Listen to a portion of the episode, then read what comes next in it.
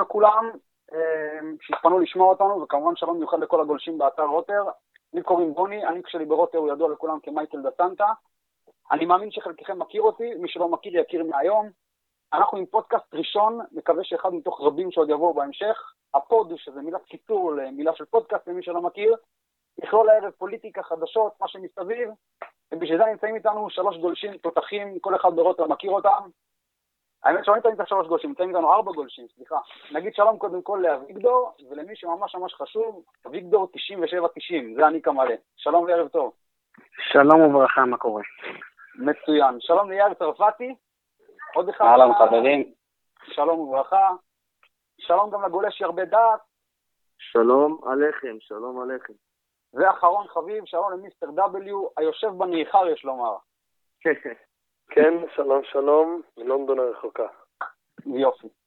התוכנית שלנו היום תעסוק במצב הביטחוני היחסית רגיש, וכשאני אומר רגיש, אני לא באמת מתכוון לכך, כי אני בניגוד להרבה אנשים לא מבין על מה המהומה. אני חשבתי שיש איזו תחרות חדשה, מי אומר כמה המצב קשה וכמה לא, אבל אני מאלה שחושבים שמדובר סתם בדיבורים.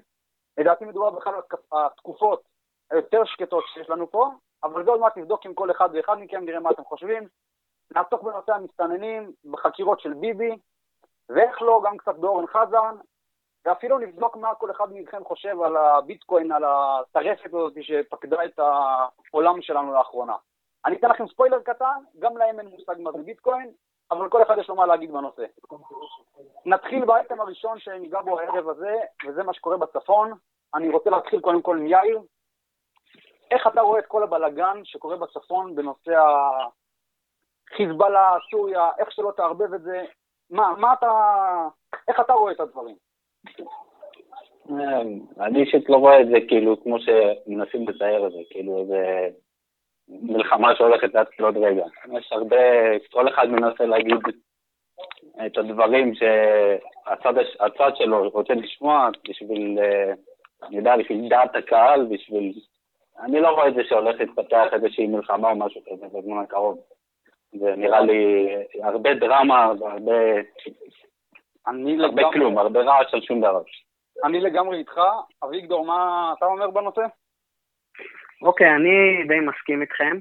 אה, אני חושב שההוכחה הכי טובה לזה פשוט אה, החיסול של ג'יהאד מורניה שיוחס לישראל. כמו שכולם יודעים, אה, אחרי זה חיזבאללה שיגר כמה טילי נ"ט, פגע בחיילי צה"ל, ולמרות כל הדבר הזה, שהייתה מתיחות מאוד מאוד גדולה, צה"ל בחר, צה"ל בחר שלא להגיב, יש שיגידו שזה טוב, יש שיגידו שזה לא טוב. בכל מקרה, ראינו במקרה הזה שגם צה"ל וגם חיזבאללה נשארו יחסית מאוד מאוד מאופקים ורצו להשאיר את השקט הזה. לדעתי, הדרך היחידה שתהיה למלחמה זה רק במקרה שמדינת ישראל תחשוב ותראה שלחיזבאללה יש איזשהו נשק שובר שוויון מאוד מאוד משמעותי, רק אז הם יצאו למלחמה. כל עוד זה לא קורה, שני הצדדים ישמרו על שקט. אני אשאל אותך שאלה קצת, אני אחדד לך את זה. אתה חושב שישראל מסוגלת לפתוח במבצע צבאי, נגיד אפילו, בוא נגיד, לטילים מדויקים שיש נגד ישראל, אם יש כאלה, ומוכנה לעמוד בהשלכות של פתיחת מלחמה בשביל כזה דבר, והרי זה כנראה מה שיקרה אם יהיה תקיפה מאוד מאוד גדולה על משהו מאוד רציני. במידה ותהיה תקיפה רצינית, צה"ל יפעל בכל הכוח. אני חושב שבעניין ה... אנחנו שומעים הרבה התבטאויות של בכירים שאומרים שכשתהיה מלחמה, לבנון תחזור לתקופת האבן. אני חושב שבעניין הזה, אני חושב שהם לא כל כך מקשקשים, יהיו מקומות בלבנון שבאמת יחזרו לתקופת האבן. לצה"ל לא תהיה ברירה, הוא יהיה חייב לעשות ניקוי אורוות משמעותי, וזה הולך להיות מהלך שיכאב מאוד גם בישראל, כי חיזבאללה מאוד חזק, יתעצם מאוד, אבל גם לבנון תסבול והמון. הבנתי. עכשיו בוא נשמע מה יש לי הרבה דעת לומר בנושא הזה. אתה גם חושב שישראל, אם היא תתקוף, תתפתח מכזה דבר מלחמה, או שאתה רואה שיש מצב שישראל תוקפת, בוא נגיד, מפעל לטילים מדויקים בלבנון, איפה שזה לא נמצא, איפה שלא מקימים את הדבר הזה, והכל עובר בשתיקה. הם מה שנקרא, לא, לא, הם לא מסוגלים באמת לעמוד מאחורי האיומים שהם מאיימים, שהם יגיבו גם כן בתגובה, ובאמת תיפתח פה מלחמה מכזה דבר. אני חושב שעבר הרבה זמן מאז מלחמת לבנון השנייה. אה, אני חושב שכן, דווקא כן ישראל, אה, אם היא תתקוף נגיד את אותם טילים מדויקים, אה, או תתקוף בעומק אה, לבנון, אז אני דווקא כן חושב שהמלחמה היא... את האמת אני חושב הכי הרבה זה שהמלחמה היא ממש קרובה, כן? המלחמה ממש קרובה. אה, כל הדיבורים... אתה, אתה מה שנקרא, אתה מה שנקרא, חושב שהדיבורים והפטפטת של הקבינט והחברים בקבינט ושרים, זה לא סתם, בגלל זה. בגלל זה אני חושב שכמו שאמרתי, ואני תמיד אומר את זה אה, בתכתובות שלי שאני רושם, אה, יש להיערך בהתאם אה, להתפתחויות. אה, אני לא חושב שחברי קבינט אה, מדברים סתם אה, באוויר, אם זה נגיד בנט, ואם זה ישראל כץ. אני חושב שלא מדברים סתם. מה עוד יותר מדאיג אותי, שאפשר לשים לב שנגיד משמאל, מה... הפוליטיקה מצד שמאל, אף אחד לא מדבר, לא מצייץ כנגד אה, הממשלה או כנגד אה, חברי הקבינט אה, על זה שהם כביכול מדברים כל היום, וזה מה שמדליק לי פה את הנורה, שכביכול אה, אולי יושב ראש אה, אופוזיציה, אה, הרצוג, אה, עובר איזשהו אה, תדריך כלשהו לפני איזשהו באמת מבצע כלשהו, או מלחמה שאנחנו הולכים אליה, או אה, באמת אם אנחנו נתקוף שם, אז אה, אכן כן, הם לא, הם לא ישבו בשקט, הם אה, יחזירו להם בחזרה, ומפה כן יכולה לפרוץ מלחמת אה, לבנון אה, השלישית, מלחמת הצפון, לא? קראו לזה? אין לי מושג- איך יקראו לזה. אתה יודע, לזה אני רק, יכול להגיד לך סתם, אתה אומר על עצם הרעיון של הרצוג, אני לא בטוח, פוליטיקאים, מבחינה רעיונית, לא רוצים להיכנס לתוך מקום שהם לא אמורים להיכנס אליו. מה אני מתכוון? למה להרצוג להיכנס לתוך מקום שלך תדע אם תתפתח פתאום מלחמה והוא אחרי זה יגידו מה הוא אמר או מה הוא לא אמר, הוא מעדיף לשתוק. זה לא חייב להיות דווקא מזה שהוא יודע דברים. לא שאני שולל את דעתך, חס וחלילה, אבל אתה מבין כאילו מה אני מתכוון. זה לא... בדרך כלל, זה לא מחויב. בדרך כלל אה, המתקפות מהצד השמאלי מגיעות מהר אה, אחרי איזשהו כל מיני הצהרות, אם זה הצהרות בכל מיני דברים. פה אני דווקא רואה אחרי שבוע כמעט של הצהרות של פוליטיקאים מהצד, אה, בוא נגיד ככה, מהממשלה, זה אפילו לא צד, מה- מהממשלה ומחברי הממשלה ומהקבינט, שמדברים באופן יומיומי, יום-יומי על לבנון, סוריה, לבנון, סוריה, חיזבאללה, לבנון, סוריה, חיזבאללה, ואף אחד מצד שמאל לא אומר להם, חבר'ה, לא טיפסתם גבוה מדי, לא, אה, אתם קצת אה, אולי מדברים אה, שטויות. אה, לכן יש להם כל הזמן את הדעה, אה, בצד שמאל תמיד יש להם את הדעה על, ה, על החברי, אנחנו רואים את זה, על חברי הממשלה ועל הכנסת ועל שרי הקבינט, ופה דווקא זה מה שמדליק אותי, מדליק לי את הנורה, סליחה, שפה אף אחד לא מצייץ, לא מצייץ, כאילו הם יודעים, אבל הם שומרים על פאסון, כי באמת אכן הולכים לאיזשהו משהו. זה מה שאני חושב. הבנתי. עכשיו אנחנו נלך אחרון למיסטר W, תגיד, נו, צריך להזמין כרטיסים ללונדון או שאנחנו יכולים להישאר בארץ רגועים? אז אה, ככה, האמת היא שאני חושב אה, שכל מה שהולך עד היום זה כל הדיבורים והפטפטת מסביב משני הצדדים, בעצם פטפטת, אני מסכים איתך לגמרי בעניין הזה. אמ, אבל אמ, אם ניקח למשל, אמ, אם, אם, בוא נצייר לעצמנו שמחר תיפתח מלחמה בגלל איזושהי סיבה. לא משנה מה הסיבה, תיפתח מלחמה ותהיה מלחמה כוללת נגד החיזבאללה אה, בצפון. אה, כולם כמובן יגידו, הנה, הדיבורים שהיו לפני זה אה, היו נכונים, לא דיברו על סתם.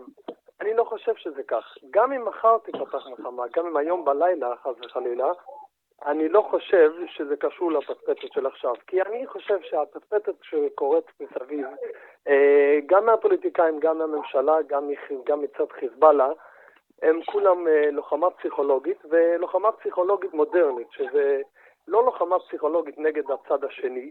אומרת, אה, בדרך כלל לוחמה פסיכולוגית, אה, אז אתה מתבטא כדי להפחיד את הצד השני ולהילחם על, על המודעות של הצד השני. אבל פה אני חושב שהלוחמה הפסיכולוגית זה בעצם לציבור אה, שלהם עצמם. זאת אומרת, מצד הממשלה, מצד הקבינט, זה דיבורים כדי לספק את מה שהבוחרים שלהם רוצים לשמוע.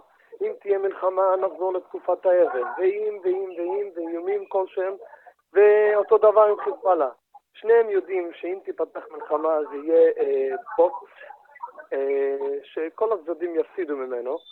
אה, כמובן שישראל תתקוף בכל הכוח, כמו שיאיר נדמה לי אמר, שאם תקרה מלחמה אז אה, באמת יהיו אה, הפסדים קשים מאוד אה, לחיזבאללה. אבל uh, עדיין אין uh, להתעלם ממה שיקרה בצד הישראלי.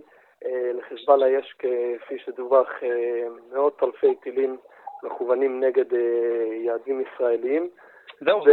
אתה, אתה, מוביל אותי, אתה מוביל אותי לשאלה, לשאלה הבאה שלי שרציתי לשאול, ואני אשאל אותך ישר את השאלה הבאה.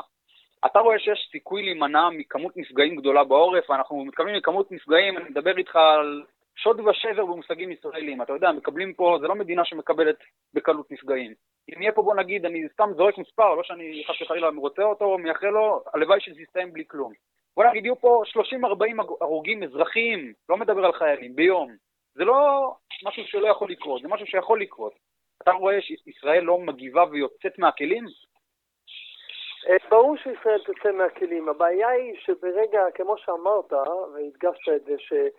מקבלים מאוד קשה אה, בציבור הישראלי, מקבלים מאוד קשה כל נפגע וכל הרוג, אה, במיוחד אזרחים ואפילו חיילים, ולכן ברגע שיש מספרים אה, גדולים יחסית, אפילו לא גדולים באמת, אפילו יש מספרים גדולים יחסית של נפגעים בצד הישראלי, אז מיד זה נחשב כהפסד ואפילו לעיתים תבוצה צורבת. אמ, ואף אחד לא מדבר על זה שזה מחיר המלחמה. מלחמה זה לא פיקניק, ובמלחמה תמיד יש נפגעים, פחות או יותר, וכשחיזבאללה עומד במצב כזה עם, עם מאות אלפי טילים, שאני לא חושב שיש, שמערכות ההגנה הישראליות יכולות להתמודד עם זה בקלות, אה, למרות אה, כיפת ברזל ולמרות הכל, אז uh, אני לא חושב שיהיו 30 הרוגים ביום, חס וחלילה, אני לא חושב שזה יקרה. Uh, בסופו של דבר, כנראה שיהיו פינויים גדולים מהצפון, וייכנסו למקלטים, וישבו במקלטים הרבה זמן, ובמרחבים מוגנים, אבל יהיו הרוגים כנראה, לצערנו, פה ושם. אה, וזה ייחשב, זה, זה, זה, זה, זה, זה, בתודעה זה תמיד ייחשב להפסד. במלחמת לבנון השנייה, אה, צה"ל הגיע להישגים גדולים, אה, לא לטווח הארוך כמובן, חיזבאללה המשיך להתקדם אחרי זה, אבל באותו זמן צה"ל בעצם הסב נזקים קשים לחיזבאללה, ובכל זאת כולם יודעים שמלחמת לבנון השנייה הייתה פשוט תבוסה. אמ, וזאת בגלל אה, הרוגים ובגלל מה שהתנהל שם, שלא הייתה כניסה קרקעית והכל. אבל... אתה, יודע מה, אמ, אתה, אתה מדבר טוב, אני, בוא ניקח את, זה, ניקח את זה הלאה, ניקח את זה למקום של הלאה. אני אשאל את uh, אביגדור מה הוא חושב. תגיד לי, הכניסה קרקעית, בוא ניקח את זה בתור דוגמה, הוא דיבר עכשיו על כניסה קרקעית. זה דבר שיכול לתת היום כל כך הרבה דברים שלא יכולה לתת תקיפה מהאוויר. אנחנו רואים שהעולם בכללותו, תיקח את ארה"ב, תיקח את רוסיה אפילו, למרות שהיא נכנסה טיפה קרקעית, אני לא אומר. אתה רואה שהעולם עובר, מפסיק עם הכניסות הקרקעיות, הוא מבין שזה עולה מחירים יקרים מדי שהוא לא יכול לשלם, מחיר של חיי אדם, והוא עובר לאופציה של תקיפות מהאוויר, והיכולות היום של תקיפות מהאוויר הן ענקיות. איך אתה רואה את זה? אומנם אה, היכולות של תקיפות מהאוויר הן אה, באמת אה, יכולות מאוד גדולות, אבל תשאל כל אחד שמבין בביטחון, אין מה לעשות, אי אפשר uh, לנקות שטח בלי uh, להיכנס uh, כניסה קרקעית, אלא אם כן אתה מדבר במושגים של להפיל פצצה ולנקות את השטח, אבל uh, uh, כמובן שאנחנו לא נעשה את זה וזה לא מה שאנחנו צריכים לעשות, אין מה לעשות, זה בלתי אפשרי, חייבים להיכנס uh, מהקרקע, כמובן אבל אחרי ניקוי שטח רציני ועם uh, ליווי של כוחות מהאוויר, יהיה קשה, אבל uh, אין מה לעשות. אני אשאל, אני אשאל אותך יותר, לדעתך אופציה של ניקוי מהקרקע בכלל קיימת? השטח לא מדי גדול, לא בלתי אפשרי לנקות אותו מהקרקע? אה, לא, אה, זה אפשרי. אה, כמובן שלא נגיע לכל לבנון, אבל לחלקים שיותר הדרומיים, שיותר קרובים אלינו, אנחנו נצטרך להגיע ונעשה את זה. אנחנו נצטרך לתמרן עמוק, וזה מה שיעשו. לא תהיה ברירה. במלחמה הבאה, לדעתי, אה, היא תהיה על כל הקופה, כי פשוט אין ברירה. זה לא תהיה מלחמה של, אה, של רגע לצאת ולהיכנס. יכול, או שתהיה איזושהי מערכה קטנה, משהו קטן, כמו שהיה עם ג'יהאד מורניה, כמו שהזכרתי מקודם, יהיה משהו קטן ונגמר, או משהו אחד גדול ועד הסוף. לא, לא יהיה באמצע לדעתי. אוקיי, אמ, אנחנו נסיים עם אה, יאיר צרפתי והרבה דעת, נתחיל עם יאיר צרפתי, אני שואל את שניכם את אותו שאלה. זכריו עלה דיון השבוע באתר, אה, רעות העלתה אשכול בנושא. מה אתם רואים שתהיה הצלחה במקרה של מלחמה מול הציר הזה שנקרא לבנון, חיזבאללה, סוריה? מה ישראל תוכל לצאת החוצה ותגיד, עשינו הישג? נתחיל עם יאיר. טוב, ברמת העיקרון אני חושב, בדעה שלי, שבכלל לא צריך להתעסק עם אה, לבנון או עם סוריה, צריך לדעתי ללכת על אה, ראש הנחה שזה איראן. אבל בגלל שאני יודע שפה במדינת ישראל לא ילכו ויתקפו באיראן, כי זה דבר שהוא אה, נורא מסובך, הצלחה במבצע ישראלי, אני מתקשה לראות, גם בגלל כל הלחץ הבינלאומי שכל פעם מופעל עלינו, וגורם לנו להפסיק את המבצעים תמיד אה, באמצע שלהם, בשיא שלהם. אה, אני חושב שמה שיקרה זה שוב פעם מבצע שיביא לנו שקט לעוד עשר שנים, חמש שנים, משהו באזור הזה, והם יתחמשו שוב פעם מחדש, ועוד פעם כל הסיפור חוזר, חוזר חלילה. אני לא רואה שום מצב שאנחנו משמידים לחלוטין את אה, חיזבאללה. לא, לא במצב הנוכחי. אוקיי, אני מאוד מאוד מסכים איתך, אני כל כך מסכים איתך שאני עוד מעט ארחיב על הדברים שלך, אבל אני קודם כל רוצה לשמוע איתי הרבה דעת מה הוא חושב, מה אוקיי. הצלחה תהיה במבצע קרוב בלבנון, אם יהיה כזה. בוא נגיד uh, ככה, כמו ההצלחה שהייתה כביכול במלחמת לבנון השנייה, אנחנו לא צריכים הצלחה כזאת, כי ראינו לאן זה, uh, לאן זה הגיע, ל-140 אלף uh, טילים של חיזבאללה, uh, אחיזה דרומית בדרום לבנון של חיזבאללה. אה, זה יגרום לנו, בוא נגיד ככה, אה, אנחנו, אני, אני, ככה אני חושב, עוד פעם, זה הכל אה, בגדר הערכות שלי. אני חושב שאם אנחנו רוצים באמת, אנחנו רוצים באמת לתת את, ה, את המילה שלנו, זה רק בסיוע אמריקאי, לא יעזור. אמריקה תצטרך פה להיכנס לתמונה. וכן אנחנו יכולים לתקוף באיראן, אנחנו כן יכולים לתקוף באיראן, אם זה אה, במקומות שאנחנו יכולים להיכנס דרכם, כמו ש... אה, לעבור דרך אה, מרחב אווירי של אה, כל מיני אה, מדינות שאנחנו כרגע אה, ככה אה, מקרבים אותם אלינו. אה, יותר נכון, אה, ביבי הולך ועושה אצלם אה, כל מיני אה, מפגשים. אמריקה אה, תוכל גם לתקוף באיראן, ואנחנו רואים את זה לפי טראמפ, שהוא אומר עוד שלושה, ארבעה חודשים עם אה, זה, אז אני אבטל את ההסכם, אני אעשה פה זה, אני אפעיל עוד יותר את הסנקציות, אני... ואני חושב שהחתירה פה היא, היא, היא לאותו כיוון. בסופו של דבר היא איראן, לא חיזבאללה. חיזבאללה פה הוא, נכון שהוא בשטח עצמו, אבל הראש של הנחש, כמו שיאיר אמר, הראש של הנחש זאת איראן, ואותה אנחנו צריכים uh, ככה לקרות, ורק אז אנחנו באמת יכולים להגיד שהצלחנו כביכול במלחמה. נפגעים יהיו נפגעים, אני חייב להגיב על זה. נפגעים יהיו נפגעים על uh, מה שמר W אמר. נפגעים יהיו... סליחה שאני קוטע אותך, מה זה לקרות את, את הראש, את איראן? מה אתה רוצה לעשות? להשמיד את איראן? להשמיד רק את הגרעין? לא, מה לא, לא. השמדת? לא. את, לא. את מה אתה רוצה להשמיד? הסכם על פי, אנחנו לא היינו חלק מההסכם ישראל קודם כל. נכון שאמריקה הייתה חלק מההסכם, אבל זה היה בתקופת, אה, אה, אפשר להגיד, אה, בתקופת... כן, הנשיא אובמה, שעשה רק, מבחינתי עשה רק רע בהסכם הזה לישראל. לא, לא הגענו לשום מקום עם ההסכם הזה. הם ממשיכים לייצר, והם ימשיכו לייצר, וזה לא משנה מה אנחנו... אתה מכוון לעצירה של פעולה צבאית במקרה שניכנס ללבנון, במידה ואנחנו משנים את הסכם הגרעין, כאילו לכלול את, את, את העניין הזה ביחד. ברור, ברור, בשיתוף עם מדינת ישראל. ישראל חייבת להיות חלק מהדבר הזה, חלק מהדבר הזה, כי בסופו של דבר מי שמאיים פה על ישראל, מי שמאיים פה, אה, מי שמאיים זה איראן, ועל מי הוא מאיים? על ישראל. על ישראל, הוא מאיים על ישראל באופן יומיומי, אה, אם זה דרך אה, הדרום, אם זה דרך חמאס, שהוא מחמש אותם ונותן להם שם כספים עד לא ידע, ומצפון, שזה חיזבאללה, אנחנו לא נדבר על סוריה, כן? זה... זה מקום שהוא תוהו ובוהו בפני עצמו. שם, אה, זה בכלל אה, משהו אחר לגמרי. הבנתי.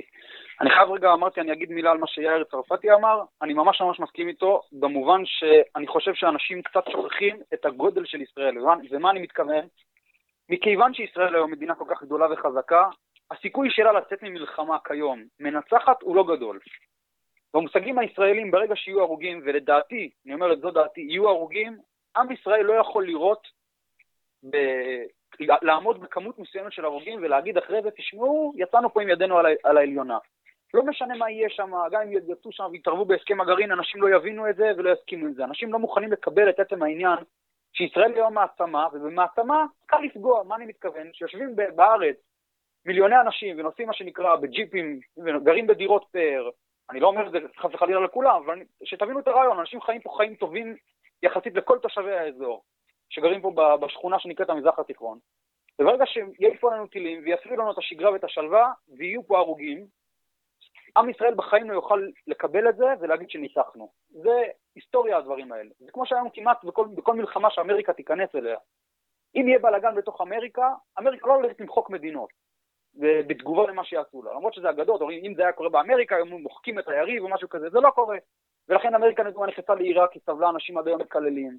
למרות שאת הפעולה שלה בעצמה היא הצליחה, השתלטה על כל עיראק, זה לא משנה, זה יהיה נזק לדיראון עולם, כי אף אחד לא מוכן לקבל כמות מסוימת של הרוגים.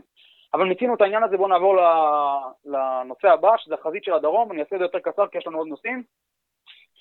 אה, אני רוצה לשאול אתכם שאלה קודם כל, אתם בעד או נגד, למרות שאני יודע מראש מה רובכם תגידו, אתם בעד או נגד העברת כספים לחמאס כדי להציל את מה שקורה ברצועה. הרי שתינו, כולם יודעים שמי שישלם את המחיר במקרה שיקרה משהו ברצועת עזה זה ישראל. שווה לשלם שם כמה שקלים. יש שיגידו, אני אומר כמה שקלים זה גוזמה, זה הרבה יותר מכמה שקלים. בשביל לקנות שם שקט לעוד תקופה, או שחבל על הזמן, זה פצצת זמן מתקתקת, בואו נטפל בזה לגמור עם זה, ובהמשך לשאלה הזאתי, האם אפשר בכלל לטפל ולגמור עם זה? יש כאלה יגידו, לא נעביר להם כסף, כי כשנעביר להם כסף, אחרי כמה חודשים, הם יצטרכו עוד פעם כסף. השאלה מה האלטרנטיבה? נתחיל איתך, אביגדור, מה אתה אומר על זה? אוקיי, okay, קודם כל, אה, אני רק אגיד שאני לא חושב שיש אה, פתרון קסם. אני לא רואה פתרון אה, אחד טוב ונכון, לא שמעתי לפחות, ולי אין רעיון כזה. אני אשמח לשמוע כזה, אני לא חושב שיש כזה כרגע. מבחינתי, צריך, איך שאומרים, כמה שזה נשמע לא טוב, לנהל את הסכסוך. אין מה לעשות, זה מה שצריך לעשות כרגע, כי אין פתרון קסם טוב, ובגלל שאין פתרון קסם טוב, אסור לנו לעשות אה, אה, מהלכים אה, קיצוניים אה, שהם, אה, אה, שאין להם שום אה, תכלית אה, טובה. עדיף להישאר אה, כרגע כמו שאנחנו, לנהל את הסכסוך כמו שצריך. לגבי הכספים, כמובן שאין אה, להעביר כספים לחמאס. אה, לדעתי, כמו שאמרת, האשמה תיפול עלינו.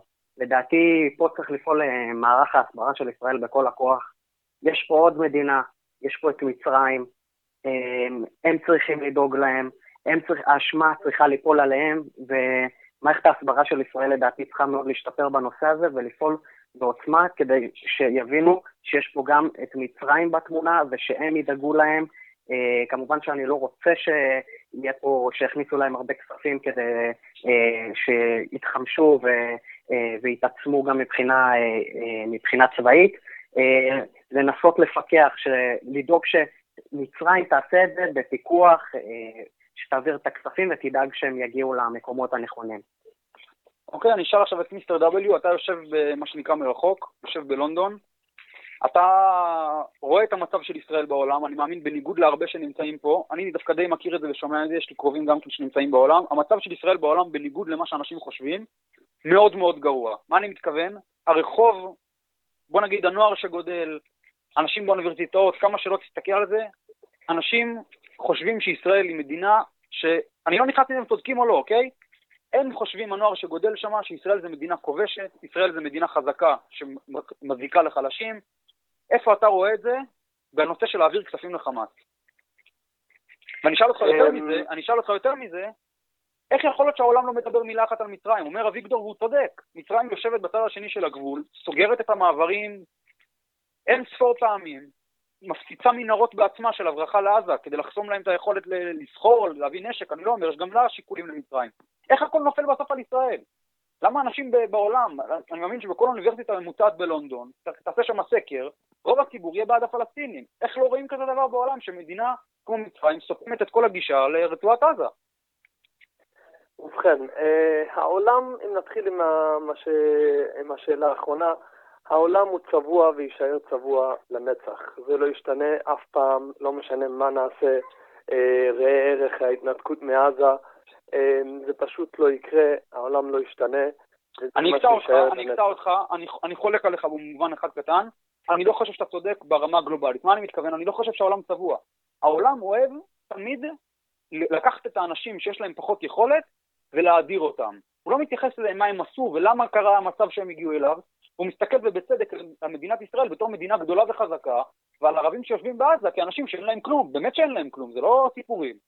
ולכן, פה לדעתי שורש הבעיה, זה לא נכון שהעולם צבוע. אני לא מכחיש שיש גם צביעות בעולם, אבל זה מגיע, כשאתה שואל נוער שגודל היום בבתי ספר בכל רחבי אירופה, זה לא מגיע מזה שהוא חושב שה... זה לא מגיע מאיזה צביעות מסוימת. הוא רואה ילד קטן, הוא אומר, תשמע, יש להם מטוסי קרב ענקים, יש להם צבא, לצד השני אין כלום, הם מסכנים, הוא מרחם עליהם. זה... תנסה רגע להיכנס להיגיון שלהם, זה דבר... זה לא מופרך. זה לא מופרך, זה בכלל לא מופרך, אבל uh, בעולם של היום, בגלל שאי uh, אפשר לחיות עם ה... במקרה של ישראל, בוא נגיד, uh, לחיות עם המוצר, או לפחות המצפן של המוצר של העולם, uh, זה פשוט בלתי אפשרי. זאת אומרת, הפתרון היחיד לזה זה בעצם להיכנע לחמאס, כי אין פתרון אחר. Uh, החמאס שולל מכל וכל את uh, זכות הקיום של ישראל, והדבר היחיד שירגיע את, אולי את אה, מה שאתה אומר, את הנוער בעולם, שחושב, את הנוער הממוצע באוניברסיטאות בלונדון, שחושב, הנה, אה, ישראל חזקה על חלשים ומדכאת אותם. אה, הפתרון היחיד לזה זה פשוט שישראל תנשל את עצמה מחוזקה, מחוסנה, ו... ותעניק אולי חוסן אולי לחמאס, שזה, שזה פתרון בלתי אפשרי כמובן. אמ, לכן אני חושב, מה שאמרתי, העולם צבוע, זה לא ברמת הפרט. כמובן, ש... כמובן שהאדם אה, כפרט, אה, זה די הגיוני מה שהוא חושב. ואנחנו עצמנו יכולים לחשוב ככה במקומות אחרים בעולם. אה, כשזה נוגע לסכסוכים אה, אה, במדינות, בין מדינות או במדינות עצמן, אנחנו גם עצמנו חושבים ככה לפעמים. אבל אני מדבר ברמה, לא ברמת הפרט, אלא ברמת הכלל. זאת אומרת, כשיש אווירה נגד ישראל, שזה האנטישמיות החדשה בעצם, זה. לצאת נגד ישראל ולהגיד, הנה תראה, אני לא אנטישמי, אני סך הכל יוצא נגד מדינת ישראל, המדינה הציונית. אני לא, אני לא אנטישמי חס וחלילה. אבל זאת, זאת, אני לא אומר שכולם ככה, אבל חלק גדול נובע מזה שזה בעצם מין אקסיומה שצריכים לצאת נגד ישראל, וזה לא משנה מה ישראל תעשה או לא תעשה. אה, אם ישראל תעביר מחר גם אה, עשרה מיליארד ש"ח לחמאס, ונגיד, נניח שהחמאס לא ישתמש בכסף לטרור, שזה הרי ברור שזה יקרה, אלא ישתמש באמת לבנות בעזה, ועזה תפרח והיא תהיה ממש אה, אה, כמו שקראו לה פעם ללבנון, קראו לה פעם את השוויץ של המזרח התיכון, אז אה, אם זה יקרה בעזה, אני לא חושב שכולם יגידו, וואו, תראו, ישראל היא כל כך טובה ואדיבה, והנה היא עזרה לחמאס, והיא עזרה לרצועת עזה, והיא עזרה לכולם שם. שטויות. הם לעולם לא יקבלו את המצב הזה של, אה, של, של, של, של כיבוש או לא כיבוש, הרי אנחנו לא כובשים בעזה, בסך הכל יש מצור. ולמה יש מצור? בגלל הטרור שיוצא משם, ובגלל שחמאס לא רוצה להכיר בישראל.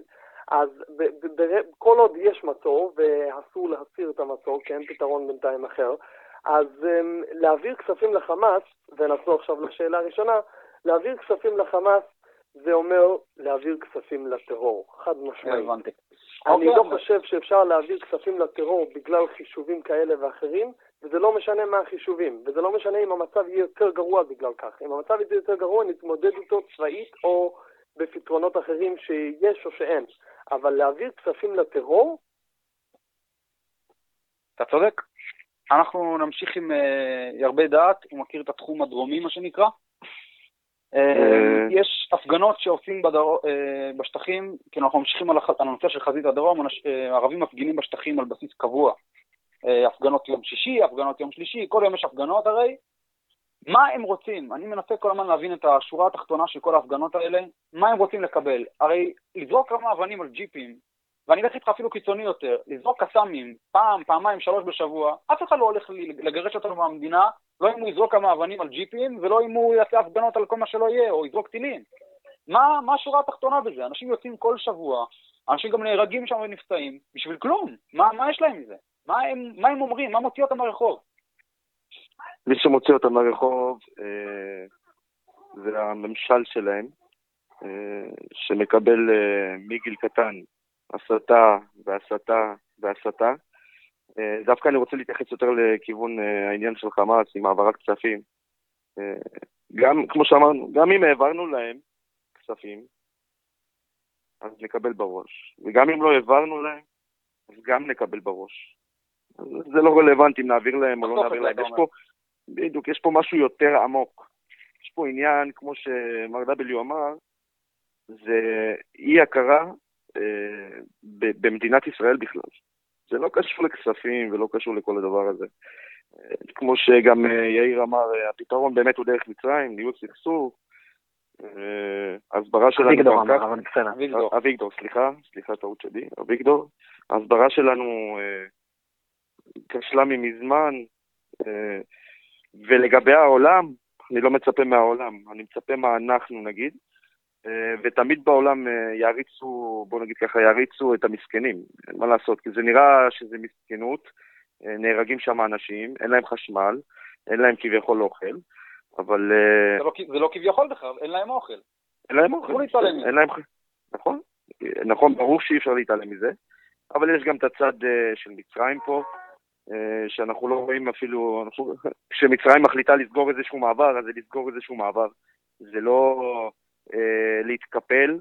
אה, כשזה קשור, אני חייב להגיד את זה, כשזה קשור לערבים, בערבים, זה הכל בסדר גמור. כשזה קשור בעולם, ערבים אה, מול ישראל, אז הכל מותר, מותר לגנות, מותר להפעיל סנקציות, למרות שעל ישראל לא שמעתי עד היום שהפעילו איזושהי סנקציה כל כך קשה בעקבות מלחמות שיצאנו, או מבצעים שיצאנו.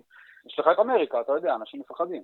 נכון, זה, אמריקה זה אמרתי עוד פעם, אמריקה, לגבי איראן, חזרנו עוד פעם אחורה, אמריקה זה, בוא נגיד ככה, האבא של ישראל, אין מה לעשות, אי אפשר להתעלם מזה. אתה מקבל משם כספים ברמה אה, גבוהה מאוד. אה, זה עוזר לך, זה עוזר לך פה עם כל התחמושת שאתה הכלים שיש לך בצבא. אה, לגבי הפלסטינים, איך שקוראים להם, יש להם ארצות משלהם. אני חושב, אני אומר עוד פעם את דעתי, יש להם מסביב את ירדן ואת מצרים ואת סוריה ואת לבנון, מוזמנים לקחת את הרגליים, לעבור לצד השני, להמשיך לזרוק אבנים ובקת"בים וגרדים וקסאמים, לא יועיל להם בכלום, כי עם ישראל בכל מקרה, עם ישראל בנפש שלו, בנפש שלו, הוא יותר חזק. ולגבי ההרוגים, אם יהיו לנו גם הרוגים, אנחנו רגילים להרוגים, וחיילים נרצחים לנו גם ביום-יום בלי מלחמות, ואזרחים נרצחים לנו פה ביום-יום בלי מלחמות ובלי מבצעים, אז אם כבר יצאנו לאיזשהו מבצע, אז אנחנו מבינים שיהיה הרוגים, אז אנחנו לפחות למות בגבורה ולא בפחדנות. אוקיי. אנחנו מתחילים לרוץ טיפה, כי הזמן שלנו מתחיל להתקצר ולהיגמר. אה, אני רוצה לנושא הבא לעלות איתכם, צווי איסור פרסום.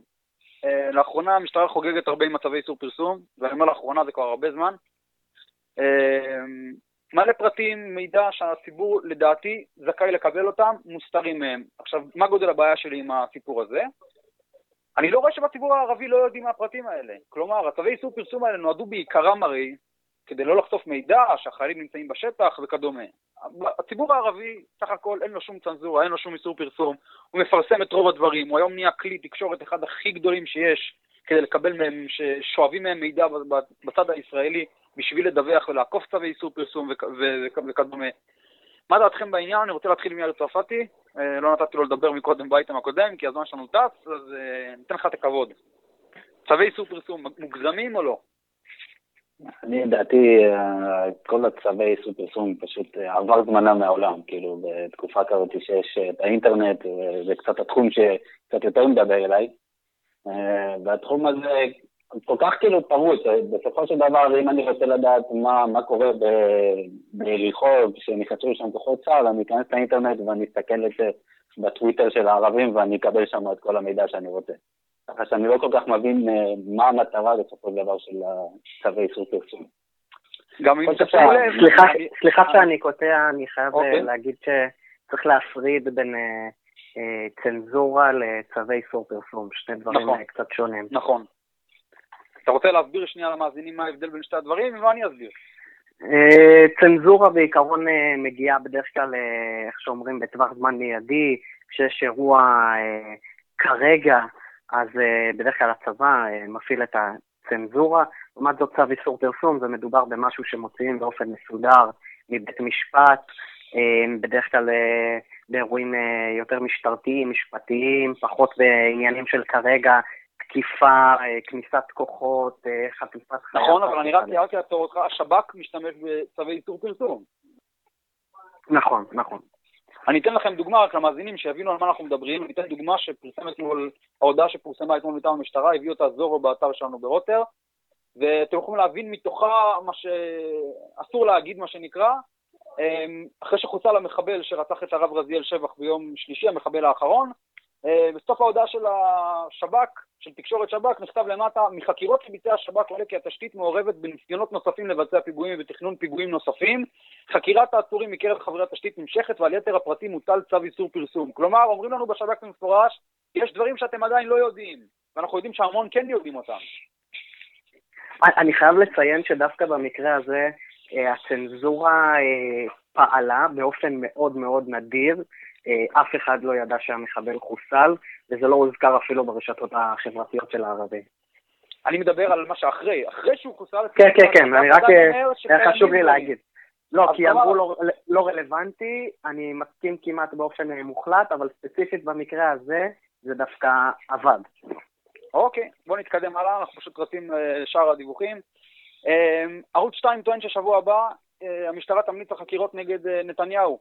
אמ, אני מתחיל עם אה, מיסטר W, מה אתה אומר על זה? איפה אתה רואה את ביבי, מה שנקרא בסוף? יושב בכלא, או שהמשטרה יכולה להמליץ עד מחר? שתינו יודעים שהיא בסוף לא קובעת כלום. עם כל הטררם והחוקים שחוקקו נגד זה, בשורה התחתונה, המשטרה לא קובעת שום דבר חוץ מכותרת בערוץ 2. אה, בדיוק, אני מסכים אה, לחלוטין, המשטרה לא קובעת שום דבר, המלצות של המשטרה שוות לפח, כולם יודעים את זה, כמה פעמים המשטרה המליצה להעמיד לדין ולפעמים זה נגמר מחוסר ראיות עוד לפני בית משפט. דרך אגב, אני רוצה רגע לעצור אותך. אפרופו חוסר ראיות, התפרסם השבוע דוח של מח"ש, והאחוזים של ההרשעה בחקירות של מח"ש בתוך המשטרה, לדעתי, אני לא יודע אם צריכים לבדוק, אני לא מכיר מול העולם, אבל זה פשוט נתונים מזעזעים. כמעט כל התיקים שהמשטרה פותחת נגד שוטרים מסתיימים בהרשעה. אני לא מדבר כמה תיקים בכלל לא נפתחו. כאילו, המשטרה עצמה בתוכה, אתה גם יכול לראות שהיא רקובה במובן מסוים. יש שם בפנים מח"ש מעמיד לדין שוטרים ללא הגבלה, והם עומדים לדין, והם מורשעים, בניגוד למה שאתה, כמו שאתה אומר, המלצות משטרה שהמשטרה ממליצה, כמעט תמיד נגמרים בלי כלום. בתור המלצות אני מדבר, לא שהפרקליטות מגישה כתב אישום כמובן, אני מדבר בהמלצות של משטרה. אני מבין, אני לא, אני, אני לא בטוח ש, ש, ש, שיש קשר בין הדברים, כי מח"ש זה בעצם מחלקה לחקירת שוטרים שפועלת נגד שוטרים, ובדרך כלל באירועים כאלה, שבאירועים שצריכים לחקור שוטרים, בדרך כלל התיעוד והראיות אה, יימצאו ביתר קלות. אה, כי מתוקף תפקידו, שוטר תמיד אה, יתועד בדרך כזאת או אחרת, אם אתה מבין למה אני מתכוון. כן. אה, תמיד יהיו, ואם כבר נפתחת חקירה של מח"ש, בדרך כלל זה על בסיס ראיות אה, מוקדמות, עוד לפני פתיחת החקירה, שמצביעות אה, באופן חזק מאוד אה, על... אה, על uh, סיפור בעייתי עם השוטר uh, או השוטרת uh, שבמוקד החקירה. אוקיי, אבל... כן, תשלים. כן, נחזור לרגע להמלצות משטרה שאמרת לגבי נתניהו. אני חושב שכמו שאמרת, זה כותרת בערוץ 2, כי בסופו של דבר היועץ המשפטי מחליט. והיועץ המשפטי מחליט... כותרת בערוץ 2, סליחה ש... כותרת בערוץ 2 שעושה עת תקשורתי ברמה שאנשים דעת קהל אה, פה קובעת הרבה מאוד. כן, אבל שתינו יודעים שבנימין נתניהו לא עומד לעזוב את השלטון בעקבות הכותרת בערוץ 2, ועוד שנה אף אחד לא יזכור מהכותרת שהייתה בערוץ 2. השאלה אם יקרה משהו מהר או שלא יקרה משהו מהר. אתה יכול בדיוק. להמשיך דרך אגב. מה זה? תמשיך, תמשיך, אני אומר. כן, כן, אני אומר, בדיוק, כמו שאמרת, לגבי ההד תקשורתי שהוא הזכיר, הרי, הרי, הרי, מ- מ- אם אתה מדבר על הציבור הימני, או זה שתומך נתניהו, או תומך באופן כללי בימין, אז כמעט רוב רובו של הציבור כבר לא מאמין לתקשורת ולא להמלצות משטרה, ובקושי לבית משפט ולהרשעות מוכחות. אמ, ואם מדובר על הציבור שמתנגד לנתניהו, גם בתוך הימין, זה שמתנגד לנתניהו, אז הוא לא צריך בכלל המלצות משטרה או כותרות בערוץ 2. לא מספיק שנתניהו לא מספיק ימני או לא מספיק אה, אה, שמאלני והוא רוצה להוריד את נתניהו, אז הוא כבר הורשע בעיניו ממילא. אני לא אומר, אני לא מדבר שוב ברמת הפרט. תמיד יש את האנשים שבאמת אה, מקבלים את מה שהם שומעים ופועלים לפי זה. אבל ברוב, אצל רוב האנשים, וכולל אותי, אה, אנחנו לא פועלים באובייקטיביות אה, בעניינים האלה. וכותרת בערוץ 2 כבר לא מזיזה, מזיזה לנו שום דבר. ואם המלצות משטרה אה, שווה אה, כותרת בערוץ 2 ולא יותר מכך, אז, אז, אז, אז, אז זה כלום, שום דבר. אני חייב להגיד לך על זה, דרך אגב, אני מאותם אנשים שמאוד מקווה שביבי ילך, מאוד מאוד מאוד. לא ניכנס עכשיו לוויכוח הזה כי אין לנו זמן, אבל אני גם, אני גם מהאנשים שחושב שלא זאת הדרך. כלומר, אני חושב שביבי הוא רע מאוד לשלטון הישראלי. זו דעתי, אני יודע שדעתכם, אולי כולכם אחרת, אבל אני לא מסכים לא, לא, אני דווקא לא מסכים, חושב אני שזה דווקא הדרך מסכים, אה, אני דווקא- ראש ממשלה. אוקיי, אה, יאיר צרפתי, מה אתה אומר על אה, המלצות המשטרה על ביבי? שוב, אני גם מסכים עם כל מה שאמרתם, אין באמת אה, איזה ערך מיוחד להמלצות האלה, כי גם באמת כמו, ש, כמו שנאמר, שמי שבוחר בבנימין נתניהו, וזה משהו שאני ככה שמתי לב לזה, הוא, הוא ימשיך לעקוב אחריו, וזה לא משנה אם הם ימליצו אה, להגיש אה, כתב אישום או לא להגיש כתב אישום. בסופו של דבר זו החלטה של הפרקליטות, ומה שהפרקליטות תחליט זה, זה מה שיהיה. אני לא יודע מה יקרה בסופו של דבר, ואני גם מסכים איתך שאני גם רוצה שבנימין נתניהו יסיים את תפקידו, אבל אה, זה לא הדרך, זה להוריד ראש ממשלה דרך התקשורת ודרך לחץ אה, של הפגנות וכאלה דברים, זה, זה פשוט לא הדרך, זה לא דמוקרטי. צריך לתת למשטרה לעשות את שלה, לפרקליטות לעשות את שלה, ומה שיהיה בסופו של דבר, יהיה, אני אקבל כל, כל תוצאה. בסופו של דבר זה, ככה זה משטר דמוקרטי וצריך לקבל את זה. אוקיי, בואו נעשה לסיום שאלות מהירות, כי בהחלט נגמר לנו הזמן. אני רוצה ממש ממש שאלות מהירות, אה, שלושה מכם, אני רואה שמיסטר W ירד לנו מהקו, אז אה, נשאר, נשארנו רק אה, ארבעתנו כאן. אני אשאל אתכם שאלות, אני אתחיל קודם כל עם אביגדור, אורן חזן ויולי אדלשטיין. אורן חזן צודק שיולי אדלשטיין דיקטטור, או שזה האשמות סרק? בקצרה. אני, אני חושב שזה האשמות סרק, לא התעסקתי בנושא הזה יותר מדי, אני חושב אה, שיולי אדלשטיין בסך הכל לא אמר איזה דברים אה, מיוחדים, או בהקלטה, דברים אפילו שאני די מסכים איתם. לא, אני אה, חושב על הטענות יותר שאורן חזן טוען שהוא דוחק אותו החוצה, מפריע לו לדבר במליאה, כן, אה, מטיל עליו סנקציות. אוקיי, הוא הפך את עצמו לליצן שהתמודד עם ההשלכות, אה, למרות שהוא אומר לפעמים אה, דברים אה, חשובים שלא נאמרים, אבל אה, איך אומרים, אה, גם שעון אה, מקולקל מראה את השעה פעמיים ביום, הוא עשה את זה לעצמו, שלא יתלונן. הבנתי, יאיר צרפתי? אה, גם, אני מסכים לחלוטין, זה, אתה לא יכול לבוא ולהיות סוג של ליצן של הכנסת ולהתנהג איך שאתה רוצה ולהגיד מה שאתה רוצה, ולא לצפות שאחר כך יבואו ו, וגם יצאו נגדך וישתמשו באותם אה, כלים כמו שאתה משתמש ויהפכו את זה נגדך. זה משהו שהוא מקובל, ואני חושב שהוא פשוט יכול להעביר את הדברים שהוא רוצה להגיד, הנכונים לפעמים, אה, בצורה קצת יותר בוגרת, בצורה קצת יותר רצינית, ואז גם פחות יתנכלו לו. אה, מצד שני, אני חושב שההרחקה הזאת של החצי שנה היא, היא קצת מוגזמת. כאילו, אם חנין זועבי לא אה, הורחקה לחצי שנה מהכנסת על דברים שהיא אומרת, אה, או כל אחת מהחברות כנסת מהשמאל שדיברו בצורה לא כל כך נעימה כלפיו, ולא הרחיקו אותם לתקופה כזאת, אז אני חושב שהעונש היה קצת מוגזם, ומראה על צביעות מסוימת. זה אבסורד, זה לא רק צביעות, זה אבסורד. תשפר טוב. קצת אה, קליטה, יאיר, לא שומעים אותך מספיק טוב. אנחנו אה, נסיים אה, עם הרבה דעת, מה- הדעה שלך בעניין הזה, אורן חזן ויולי אדלשטיין? באופן, הד... באופן הדמוקרטי, כמו שאומרים, סתימת פיות, סתם לו את הפה, לא שלאורן חזן חסר, לא חסר לו בכלל. יושב ראש- יושב ראש הקואלי- אה, יושב ראש הכנסת, הכנסת ירה את יריית הפתיחה נגד אורן חזן עוד מלכתחילה, ומפה אפשר לגדף אותו ולהגיד כל מה שעל אה, ליבם, אם זה משמאל או מימין, על אורן חזן. אה, אני חושב שזה, אני חושב שזה לא מגיע לו. אוקיי, סתם לא, עכשיו לא אה. לבסוף אה, הימור סרק, מה שנקרא. הביטקוין עוד חודש, קורס, עולה, איפה אתם עומדים בוויכוח הבינלאומי, מה שנקרא? נתחיל עם אה, הרבה דעת, האחרון שהיום דיבר, אתה יכול להמשיך הלאה, אני לא מתעסק בעניין הזה. הבנתי. יאללה, אני, אני חושב שזה ימשיך להיות כמו עכשיו, יהיה תנודות לכאן ולשם, זה ממש כמו, כמו סוג של קזינו, שאנשים פשוט מהמרים שם על הכסף שלהם. אה, מי שבעניין, שיהיה לו בכיף, אני פחות... אה, מי שיש לו הרבה. כסף, בקיצור. כן, כן, מי שיש לו הרבה כסף. מס- מסתבר שיש לא מעט כאלה בפורום. אה, אביגדור, מילה אחרונה? אני חושב שאנחנו נראה את זה שוב עולה, יגיע לגבהים אה, אה, גבוהים מאוד כמו שהוא הגיע עד עכשיו, והוא שוב יצנח, מתישהו זה יצנח אה, די סופית וידשדש. הבנתי. אוקיי.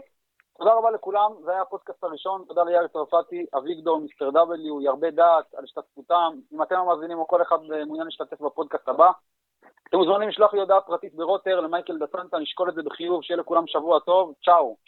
ש- שבוע טוב. ערב טוב. תודה.